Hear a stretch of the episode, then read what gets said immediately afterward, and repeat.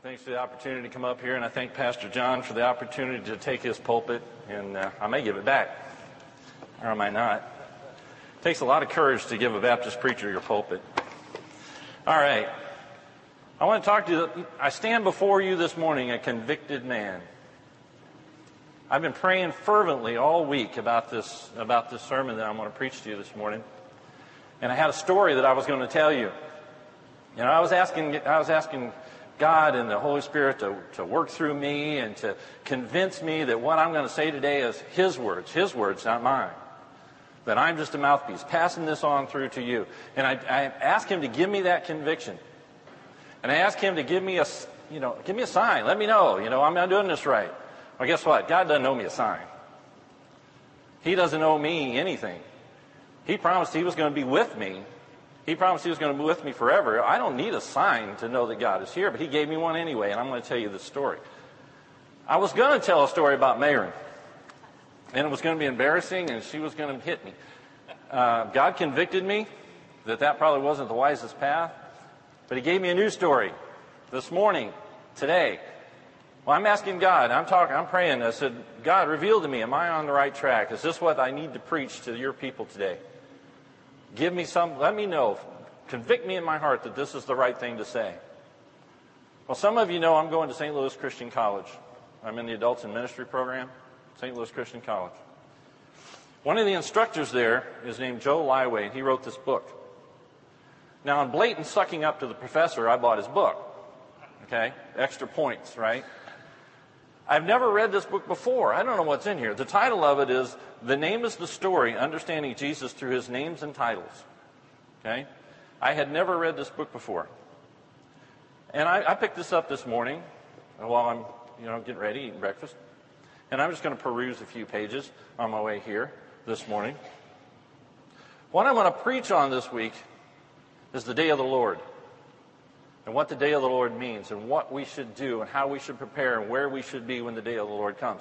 That's what I'm going to preach on. That's what my notes are about. That's what I've been working on all week. This is what I read this morning.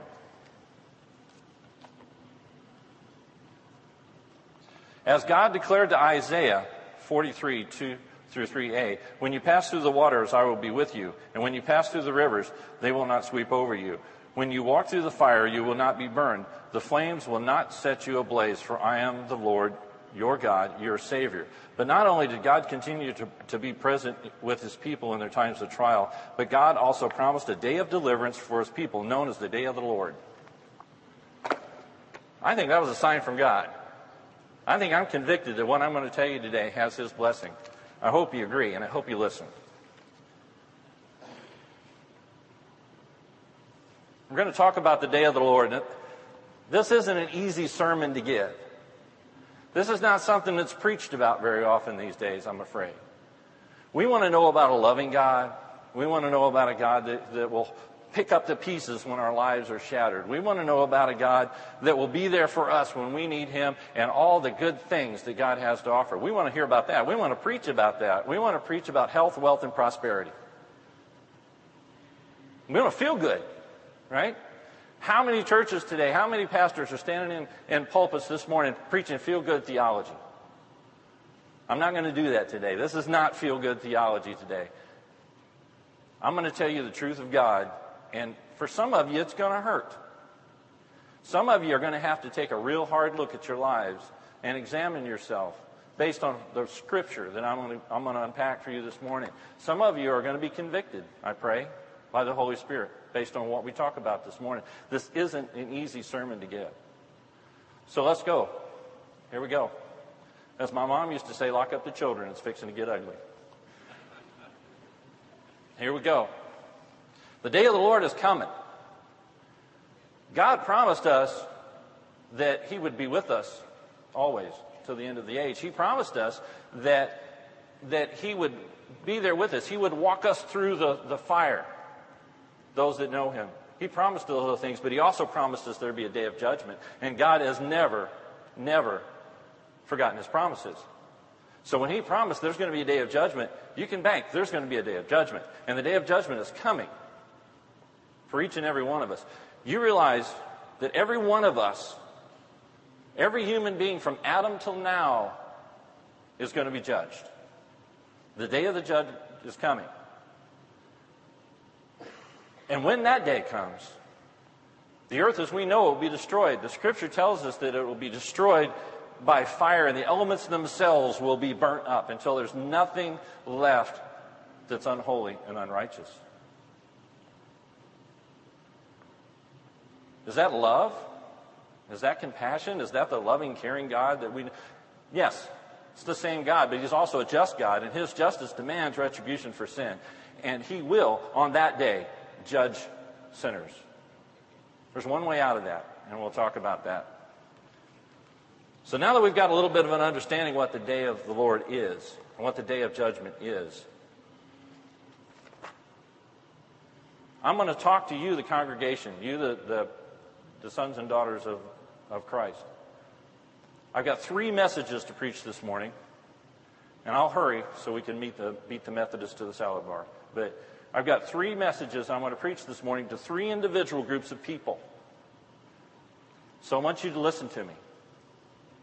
Forget about what you're planning for lunch. Forget about what's happening at work next week. Forget about your kids and their problems. Forget about your physical infirmities. Listen to me. Open your heart, open your ears to what I'm going to say. And I want you to place yourself in one of the three categories that I outlined this morning. Because I'm going to speak to every heart here in one way or another. You need to be honest with you and your God which one of these three categories you're in and what you're going to do about it. First, I'm going to talk to the committed Christians. I'm going to talk about those of you and me who have committed our lives to Christ. We know about our salvation. We are assured of our salvation. We know that if that day comes today, where we stand with God. Everybody in this room that has a, has a clear conviction of their salvation, they are assured of their salvation. They know that when the day of reckoning comes, they're going to, not, they're going to be right with God. Everybody in this room that, that has that assurance, say amen. amen. Say it again. Amen. amen. Say hallelujah. hallelujah. All right. We should be looking forward to that day with anticipation. The scripture says, and, and uh, if you would, I'm sorry, I should have brought this up earlier. Please turn with me to 2 uh, Peter chapter 3.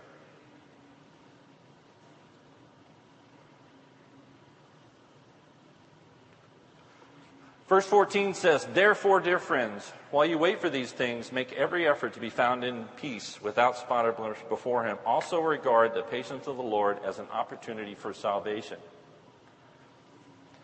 we as Christians, those who are dedicated our lives to Him, and those who know in our hearts, in our, our inner hearts, that we're sons and daughters of, of God through Jesus Christ, not from what we've done, but from what He did, we know that on that day, we're going to be found right with God, spotless and cleansed by the blood of Jesus Christ.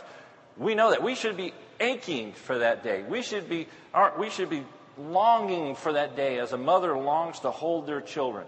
That's the way that we should feel about the day of the Lord. We shouldn't fear it. We shouldn't postpone it. We need to do everything we can to be prepared for that day with longing and anticipation because when that day comes, this world is gone. All of our trials, all of our troubles, all of our infirmities, all of our sickness, all of that is gone. The judgment that is coming on the world does not include us, brothers and sisters. We're already exempt from that because of what Christ did for us by paying the sin debt that we accumulated for us on the cross. The blood he shed covers us. We're exempt from that. We should be longing for this day because we'll be with Christ forever and we'll be worshiping God at the seat of the, of the at the seat of the throne forever. We should be excited about that. Are you excited about it? Are you anxious for that day to come? There's another side to that, though.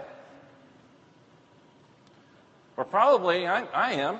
I'm going to feel a little bit of grief and remorse on that day.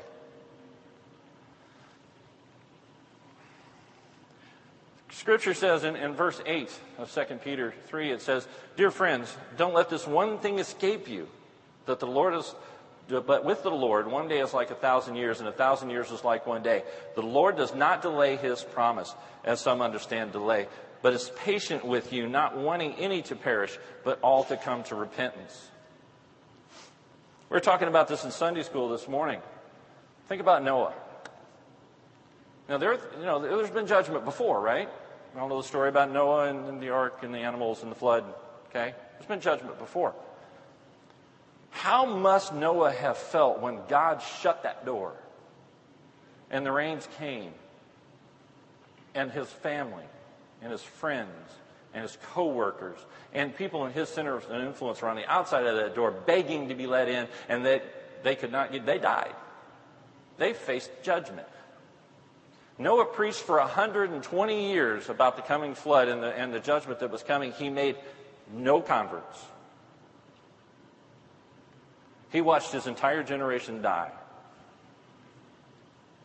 So, how does that make you feel, Christians? What was the last thing that Christ said to his disciples before he left? Anybody know?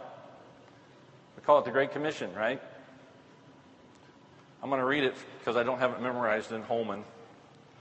Matthew 28, 18 through 20 says, Then Jesus came near them and said, All authority has been given to me in heaven and on earth. Go therefore and make disciples of all nations, baptizing them in the name of the Father and of the Son and of the Holy Spirit, teaching them to observe everything I have commanded you.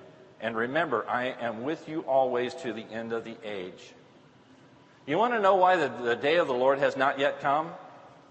It's not because God forgot. It's not because he didn't tell Mrs. God to put it on the calendar, right? The day of the Lord has not come out of compassion for us. The Lord doesn't want anyone to perish. He has given us this time between the first coming of Jesus Christ and the second coming of Jesus Christ to put as many people in the kingdom as we possibly can through the, through the conviction of the Holy Spirit. We're to evangelize. We're to be out there planting the seed that God can grow. So when this day comes, are you going to be ready? Have you done everything you could to fill up the Lamb's Book of Life with names? It's not up to you to save people. That's not our job. It's not even up to us to convict people, but it is up to us to tell them about it. And Pastor has said this before. Evangelism is, evangelism is only one beggar telling another beggar where to find food. That's what we should be doing now, Christians.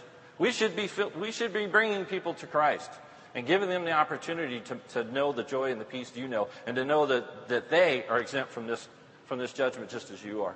That's what we should, and that's why the delay has not yet come. That's why the second coming has not yet come. That delay is to give us time. But guess what? It's not finite, or it's, it's not infinite. Someday, God will call his judgment down on the world. And when that day comes, grace will be withdrawn and there'll be no more second chances. So, how should we live now, Christians?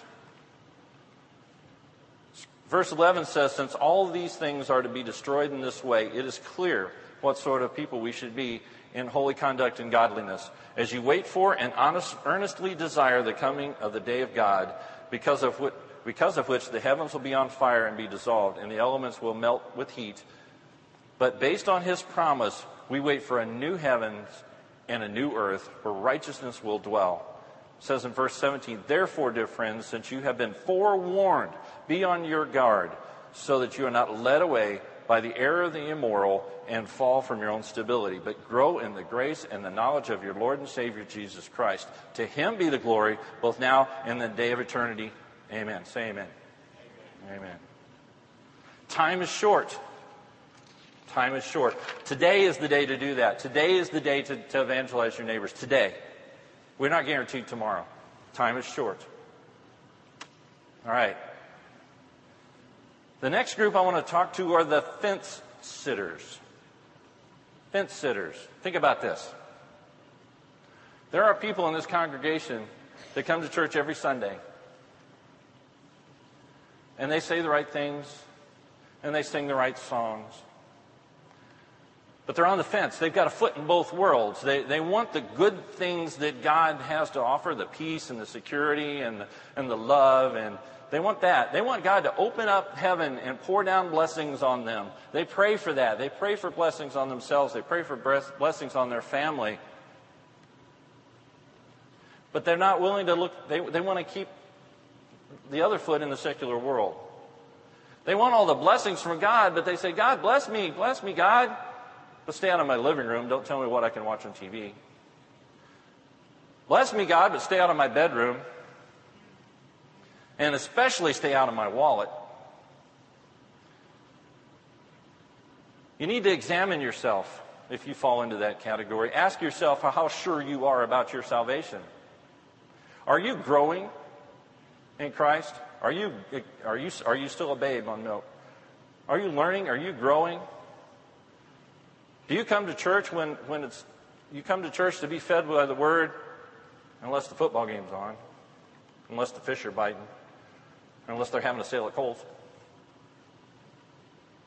Fence sitters. This scripture tells us, and Peter tells us in this scripture, that on the last day there will be scoffers.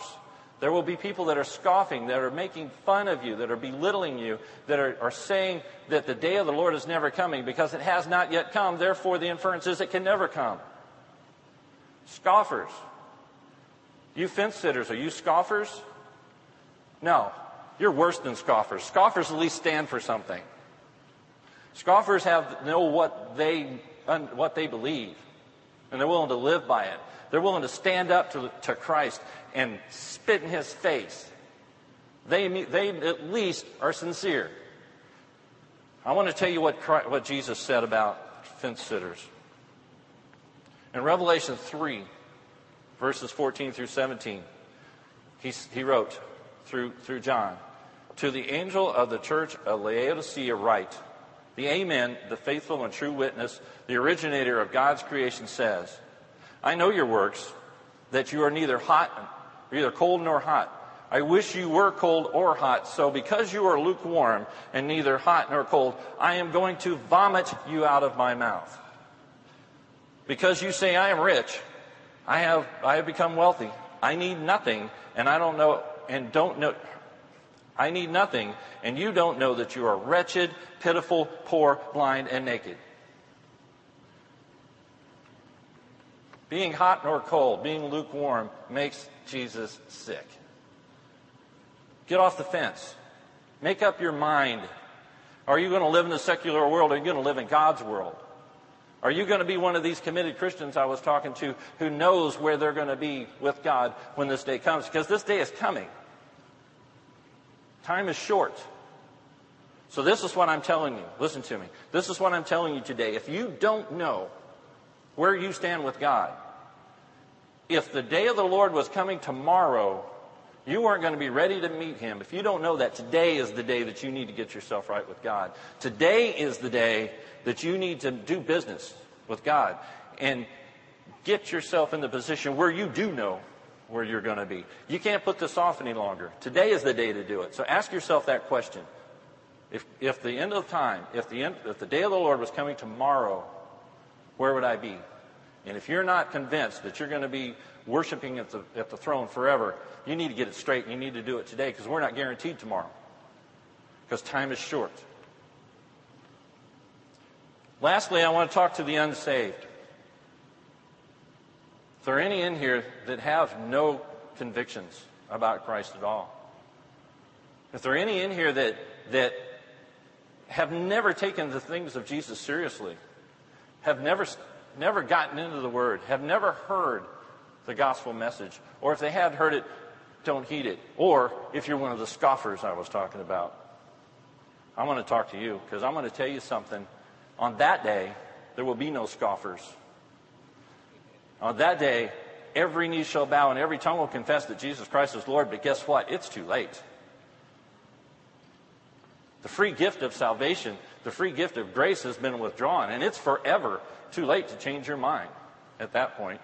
Now, you may be saying to yourself, well, you know, I'll get serious about God one day when I'm not so busy, or when the kids grow up, Or when I'm done partying and having all my fun, when I get old and I'm decrepit and I can't hardly move anymore, I'm, I'm not going to be able to go dancing anyway, I might as well go get saved.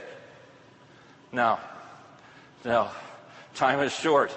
You don't know when this day is coming. It could be today. It could be tomorrow. It could be 10,000 years, but it's coming and time is short. You need to make that decision today. Today is the day that you need to get yourself right with God. Not tomorrow, today. Time is short. You're the ones that should be living in fear and trembling. Verse 10 says, But the day of the Lord will come like a thief. On that day, the heavens will pass away with a loud noise. The elements will burn and be dissolved, and the earth and the works on it will be disclosed. On that day, everything unrighteous will be gone. Will that include you?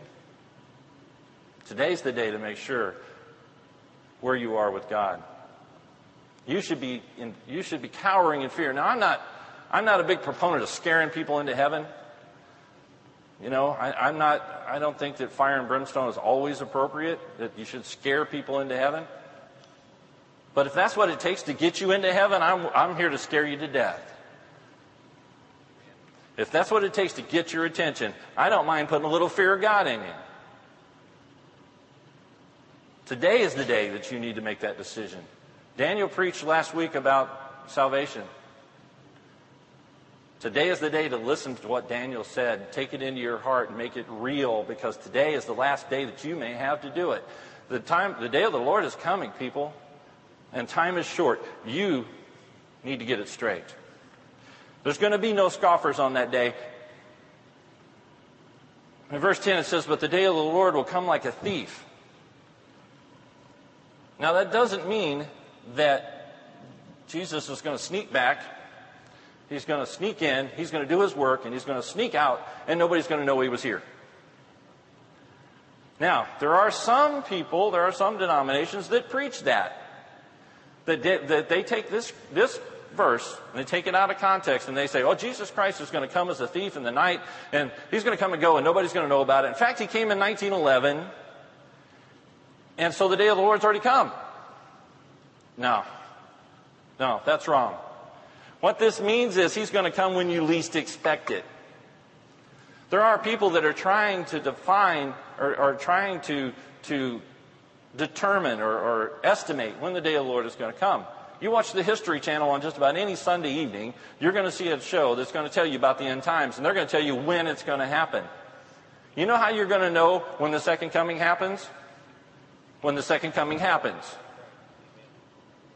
When you hear the trumpet and you see Christ descending from heaven with his angels, and there's a, yeah, you're going to know. Nobody's going to sleep through it. Nobody's going to miss that email. Didn't get the memo. Christ came, I missed it. Darn. That's not going to happen. Everyone on the planet is going to know that Christ has come, that the day of the Lord is here, that judgment has fallen, because they're going to have to stand before God and they're going to have to stand before and they're going to have to explain themselves what they did with his son Jesus Christ in the time they were given on this earth. We are all going to have to make that plead our case before God. So I'm talking to you unsaved this morning. Today is the day. The offer of salvation is still there. Grace is still free. All you have to do is put aside yourself, put aside your pride, Put aside whatever is holding you back and take it. Reach out your hand and take it. That's all you have to do. One thing that God demands from you He demands that you believe in His Son. And if you will do that today, the day of the Lord will take care of itself. Do that today. Time is short. So I'm asking you, all of you, you've got no excuses. I told you what the day of the Lord was. I told you the judgment was coming. Which category did you fall into? Think about it. Pray about it. Ask, ask the Holy Spirit right now to, to reveal to you which, which one of these categories are, that you belong to. And then pray about and ask the Holy Spirit what you're going to do about it. Because each and every one of us, from the committed Christian to the unsaved, have a mission. We have something we have to do. We've got something that we must do to be prepared for the day of the Lord. So, my question for all of you now when He comes, when that day comes, how will Christ find you? I'm going to pray. And then we're going to have a song of invitation. I'm going to ask the deacons when I, when I start praying to go into the back. If the Holy Spirit has worked on your heart today, if anything that I have said, which I pray, and I'm sure are not my words, but God's, if anything that I have said to you today has touched a chord in your life and has convicted you through, that, through the work of the Holy Spirit, that you need to get yourself right with God. And there are things in your life that aren't what they should be. And if Christ was standing here today, you wouldn't be able to explain yourself. If, if you're convicted of that, I want you to go find one of these men. Because today, today is the day to get that right. Today is the day to, to get yourself in, in, in, in with God. Today is the day to accept the free gift that Jesus Christ has already paid for for you. Today is the day to do that, not tomorrow, today. We don't know if tomorrow will ever get here. The day of the Lord may come, and if you're not ready, woe to you. Dear Lord and Heavenly Father, this is a difficult message for me to preach. This is a difficult thing to have to say to your people, but it needed to be said. You gave me these words, Lord, because you wanted this congregation to hear these words today, and I ask that you move in the hearts and the minds and the souls of these people and make what, that, what they have heard today real in their lives. I ask, Lord, that you convict those that need to be convicted. I ask, Lord, you reassure those that need to be reassured. I ask that you get this congregation right with you. Because until we are right with you, we can never be right with the world. We can never save, bring people into your kingdom. We can never be the shining light that you called us to be. So, Lord, I'm asking you, convict these people. Open their hearts and their minds to what you, you have for them to hear. So as the song of invitation is, is sung, I ask you, get up, walk to the back, find one of these men and they'll lead you either back to Christ or they'll lead you to the Christ that you need to know in the first place. This is the time to do it. This is the day because time is short. Where will Jesus find you? I ask these things in your holy and precious name.